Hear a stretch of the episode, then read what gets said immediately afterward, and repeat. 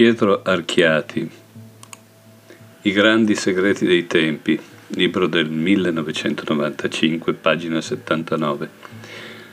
L'altro mistero che non siamo ancora in grado di oggettivare è il mistero del male, perché il compito di questo nostro quinto periodo di cultura è di portarlo dentro nel sesto periodo di cultura saremo in grado di parlare sul male altrettanto oggettivamente quanto ora siamo in grado di parlare sul mistero della morte.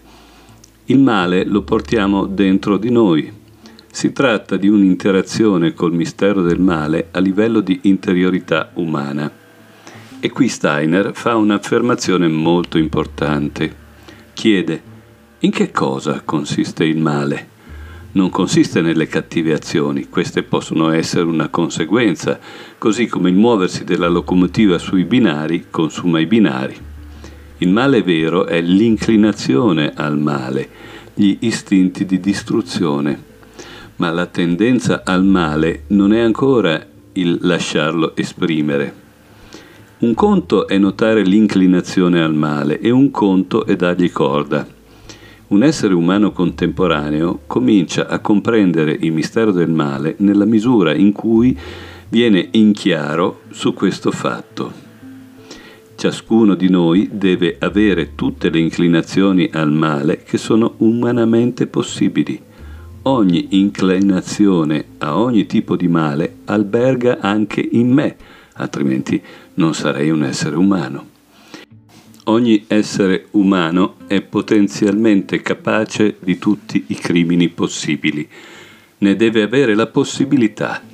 Se non avesse questa totale inclinazione al male, non gli sarebbe consentito di confrontarsi con questo mistero della natura umana e svolgere una fase evolutiva che è possibile soltanto con questa realtà. La differenza fra il criminale e me, che non mi ritengo un criminale, non è nel fatto che ci siano istinti diversi in lui e in me, quelli li abbiamo in comune. La differenza è nell'esplicarli. Lui li ha esplicati e io no. Se mi rendo conto di questo, allora comincio a pensare che io li esplico in un altro modo, forse più raffinato, più camuffato, ma testimonio la loro presenza. Ci sono. Come abbiamo posto la domanda qual è il significato positivo nel confronto con la realtà della morte e abbiamo risposto che è il coltivare l'anima cosciente, così il significato positivo nel confronto col male radicale e totale dell'essere umano è il sorgere dell'anelito verso la realtà spirituale. Ciò che manca all'umanità di oggi è l'anelito reale, cosciente, verso la realtà spirituale. L'essere umano cerca lo spirituale quale realtà, non soltanto a livello di idee. Cerca gli angeli come conduttori del karma individuale, gli arcangeli come architetti del karma comune, i principati come architetti del karma in tutta un'epoca.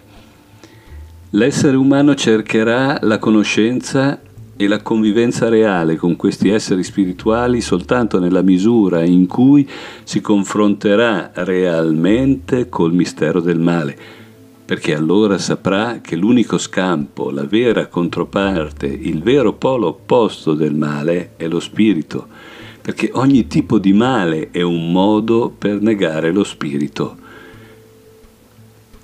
È una forma di esuberanza schiacciante dei meccanismi della materia Proprio sull'orlo di questo abisso del male umano, nella sua radicalità ultima, comprenderemo che la salvezza è nella forza costruttiva e amante dello Spirito e lo cercheremo veramente e lo troveremo troveremo non soltanto lo spirito auspicato e pensato, affermato senza cambiare nulla nella vita quotidiana, ma troveremo uno spirito sostanziale e causante e incontreremo per prima la forza reale e assoluta del nostro io. Il primo essere spirituale che ci sarà dato conoscere nella sostanzialità assoluta dello spirituale è il nostro io. Il mistero centrale del cristianesimo è la transustanzazione Ogni essere umano vive prima del Cristo quando vive prima della transustanzazione. quando il materiale gli è più sostanziale e causante dello spirituale. Questo essere umano non conosce l'avvento del Cristo, l'avvento del Cristo subentra quando questo essere umano, in chiave di apocalisse interiore, di rivolgimento totale e immane, compie nella sostanzialità del suo spirito la svolta dell'evoluzione, per cui sa per esperienza propria che lo spirito è la sostanza vera del cosmo e la materia ne è l'espressione a livello fisico. Questo essere umano ha transustanziato il cosmo, ha transustanziato il suo essere, vive dopo Cristo, vive con Cristo. Questo mistero apocalittico è il mistero del quotidiano, è il mistero di ogni momento, perché transustanziare il cosmo a livello di pensiero, ritornare sempre a costruire pesantemente, pensantemente la sostanzialità dello spirituale, non posso averlo fatto ieri per oggi. Nella creatività non si vive di rendita. L'apocalisse più totale può avvenire soltanto in ogni momento del quotidiano. Se è vero che in base all'evoluzione avvenuta nel quarto periodo di cultura noi oggi siamo in grado di oggettivare il mistero della morte, di guardarlo in faccia a livello di anima cosciente, ne segue qualcosa di molto interessante. Dovremmo avere la capacità, e ce l'ha di fatto ogni essere umano, basterebbe esercitarla, di comprendere che tutto ciò che nasce deve morire, altrimenti non potrebbe nascere termina l'illusione di poter far nascere qualcosa per sempre. Questa è una delle grandi illusioni. Tutto ciò che nasce nasce per morire, ma questo pensiero è incipiente nell'umanità perché siamo agli inizi dell'esercizio dell'anima cosciente. Le condizioni sono state create nel quarto periodo di cultura, noi siamo agli inizi del suo esercizio, ma oggettiveremo la morte a un segno tale che vorremmo il sorgere di ogni istituzione con l'intento di farla morire, ma non è insensato? No. La conduzione divina fa nascere un essere umano per quale scopo? Per farlo morire? È assurdo? No. Noi riempiamo un bicchiere d'acqua per vuotarlo, non è assurdo. Sorge nell'umanità la consapevolezza che io già in partenza metto in moto isti- delle istituzioni con l'intento di diventare io ciò che posso diventare unicamente nel processo di farle morire. Perché se io rivolgo lo sguardo a ciò che posso diventare attraverso gli stimoli di questa esteriorità, di questa istituzione, mi accorgo che io divento diverso e quindi nel corso del tempo avrò bisogno di un'altra istituzione e dovrò volere che questa diventata desueta termini. L'essere umano comincia a non volere mai l'eternità di ciò che è esterno, ma a volere unicamente l'innovabilità sempre nuova del suo essere. E così, come crea le istituzioni, così le fa morire, senza versarci neanche mezza lacrima, perché l'ha voluto lui. Un esempio interessante che Steiner porta su questo mistero è il parlamentarismo. È un fenomeno di anima cosciente, ma gli esseri umani forse non hanno ancora colto a sufficienza il vero meccanismo di nascita e di morte che lì avviene. Nell'esercizio del parlamentare c'è proprio il nascere dell'individualità, della personalità, ognuno dice la sua. E mentre si parlamenta, mentre si ascolta un oratore e poi un altro che dice peste e corna per contraddirlo, poi un altro ancora, abbiamo l'assoluto individuale abbiamo il venire a vita, l'emergere di tutto ciò che è personale, non solo nei contenuti del discorso, ma anche nel modo di gesticolare, nelle sfumature della voce. Passate le ore del parlamentare si passa alla votazione. La votazione è l'annientamento della personalità e dell'individualità. Si è tutti anonimi e uguali e l'appiattimento più assoluto è la morte. È assurdo questo? No, fa parte della vita. Si nasce e si muore. Però è importante rendersene conto, facciamo nascere ciò che è unico e irripetibile e poi lo facciamo morire. A che cosa serve questo esercizio per noi che ci stiamo dentro? Serve a farci nascere e morire, perché noi diventiamo altri, conseguiamo certe qualità evolutive nascendo e ci sono qualità evolutive che possiamo conseguire unicamente decidendo di morire. Ma ciò che è importante è il farlo consapevolmente, altrimenti la morte o viene rifiutata o non viene vista e vissuta. In chiave di anima cosciente bisogna saperla guardare in faccia.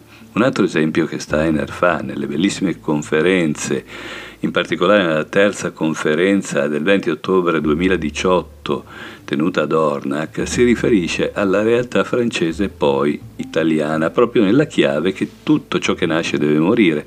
Parla, riferendosi all'Italia, del forte impulso del cattolicesimo maggiorato dalla presenza dello Stato pontificio e chiede come ciò che è venuto a vita nel cattolicesimo ha portato in sé i germi della sua stessa morte? Facendo sorgere un Garibaldi, per esempio.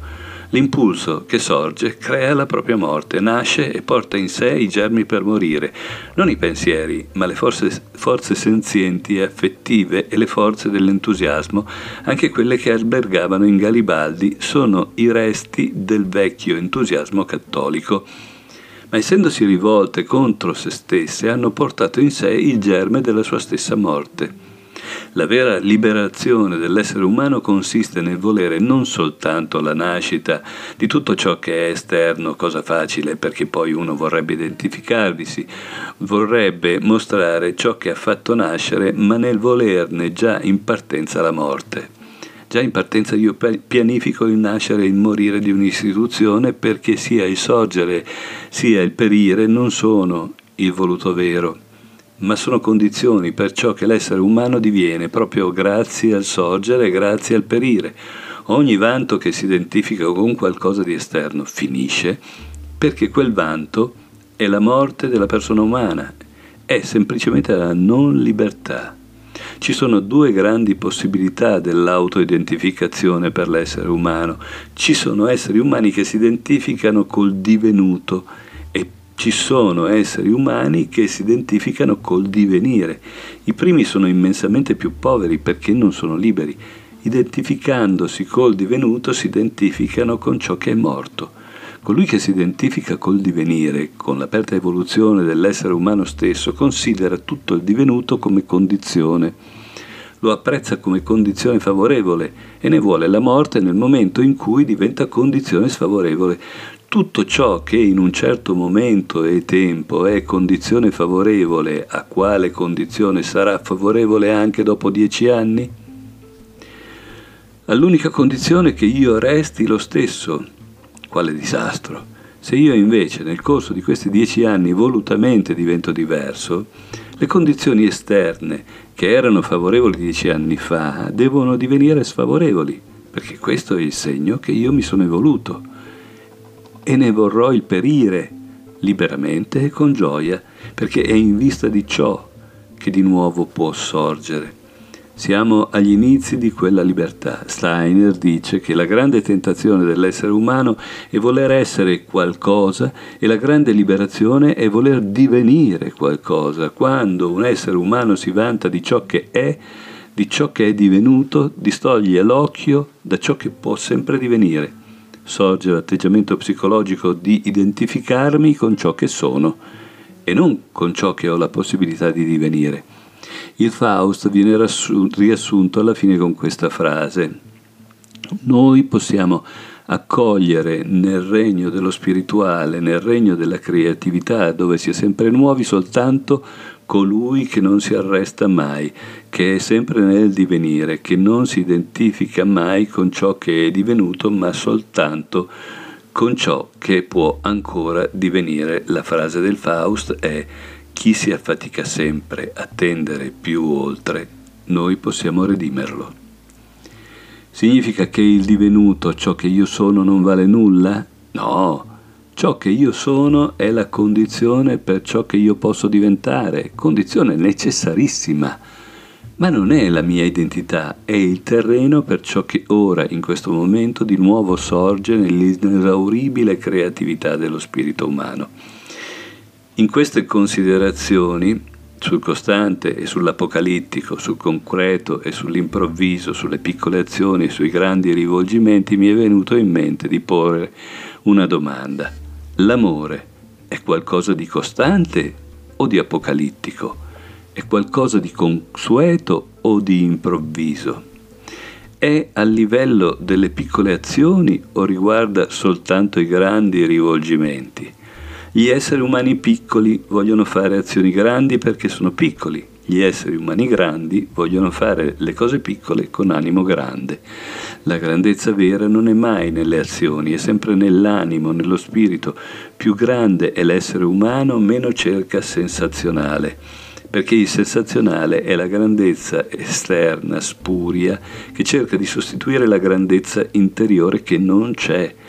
La grandezza vera è quella del quotidiano. Se noi ci tiriamo fuori dal quotidiano, lasciamo la condizione umana vera, che è quella dei giorni, l'uno dopo l'altro. Ma non c'è limite all'infinita grandezza dello spirito, del cuore e della mente che si può riversare nelle azioni quotidiane. Non è il fare cose grandi che ci fa grandi, ma l'essere grandi nelle cose piccole.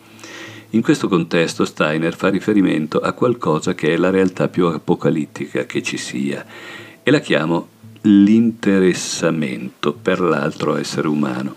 Insomma, ciascuno, siccome ciascuno di noi, come risultato della prima parte dell'evoluzione, è un arci egoista, non esistono persone egoiste e persone non egoiste. Gli esseri umani si dividono in altre due categorie, in coloro che sono egoisti e in coloro che non sanno di esserlo. La grande apocalisse è l'interessarsi all'altro. Il discorso dell'amore allora diventa più concreto. Se continuiamo a parlare dell'amore la cosa è vaga si tratta di coltivare quelle forze che mi consentono di interessarmi veramente all'altro, di coltivare in chiave di libertà un interessamento all'altro, perché non viene da solo. O impariamo a interessarci veramente gli uni degli altri, perché l'altro è membro del mio stesso organismo umano, oppure vengono le catastrofi per aiutarci a ricordarci gli uni dentro agli altri. Perché un'altra evoluzione non c'è. In questo contesto dell'interessamento Steiner porta, tra le tante altre cose, due elementi interessanti. Uno è l'affermazione fondamentale di chi si esperisce maggiormente in chiave di proletario e di lavoratore, l'altro è la formazione fondamentale di colui che si considera maggiormente in chiave di imprenditore. Il lavoratore dice io vivo del mio lavoro, l'altro dice io vivo del mio denaro, del mio capitale. Due menzogne assolute. Prendiamo la prima, una persona che dice di vivere del proprio lavoro mente perché nessun essere umano oggi, con la divisione infinitesimale del lavoro che c'è e ci deve essere, vive del proprio lavoro. Ogni essere umano vive del lavoro di tutti gli altri. Però questo atteggiamento interiore del credere di vivere del proprio lavoro è un segno di disinteressamento nei confronti dell'altro. Notiamo che Steiner non parla di interesse all'altro, ma di interessamento. Che differenza c'è in italiano? L'interesse indica un moto dell'animo che c'è già L'interessamento c'è soltanto se lo coltivo e dunque è un fattore di libertà. Steiner si riferisce all'interessamento, la mamma non ha bisogno di interessamento per il suo bambino perché ha interesse. Dove manca interesse bisogna che ci sia interessamento. Perché manca l'interesse all'altro? Deve mancare perché se ci fosse già non sarebbe libero. Ecco perché è venuto meno l'interesse all'altro, per darci la possibilità di conquistarlo liberamente. E questo è l'interessamento. Una parte fondamentale di questo interessamento è capire che io vivo dei talenti di tutti gli esseri umani, non del mio lavoro. Quindi comincio a interessarmi degli esseri umani perché senza di loro io sparisco. L'altra affermazione in chiave di capitalismo di colui che ritiene di vivere del suo denaro è anch'essa una menzogna assurda, perché se dovesse cominciare a mangiarli questi biglietti da 100.000, invece il capitale gli serve per far lavorare tante persone e in base al loro lavoro ha le cose di cui vive. E se fosse vero che vive di solo capitale, vivrebbe solo di sfruttamento. Queste cose, considerate senza animosità oggettivamente, ci aiutano a comprendere in quale illusione di non libertà noi viviamo in base alla mancanza di interessamento per l'altro. Se comprendiamo l'errore di queste due affermazioni, qual è la formulazione giusta? In quanto io sono un essere pieno di bisogni, vivo grazie agli altri e appagano, che appagano i miei bisogni. In quanto essere pieno di talenti, vivo per gli altri. E non ci sono esseri umani meno o più talentati, perché ognuno ha una misura piena. Che poi uno sia una damigiana e l'altro sia un bicchierino non importa nulla, sempre pieno è. In ogni individualità umana è una sorgente inesauribile di talenti. Ecco la formulazione giusta per quelle due frasi sbagliate, in quanto pieno di bisogni vivo grazie agli altri, in quanto pieno di talenti vivo per gli altri.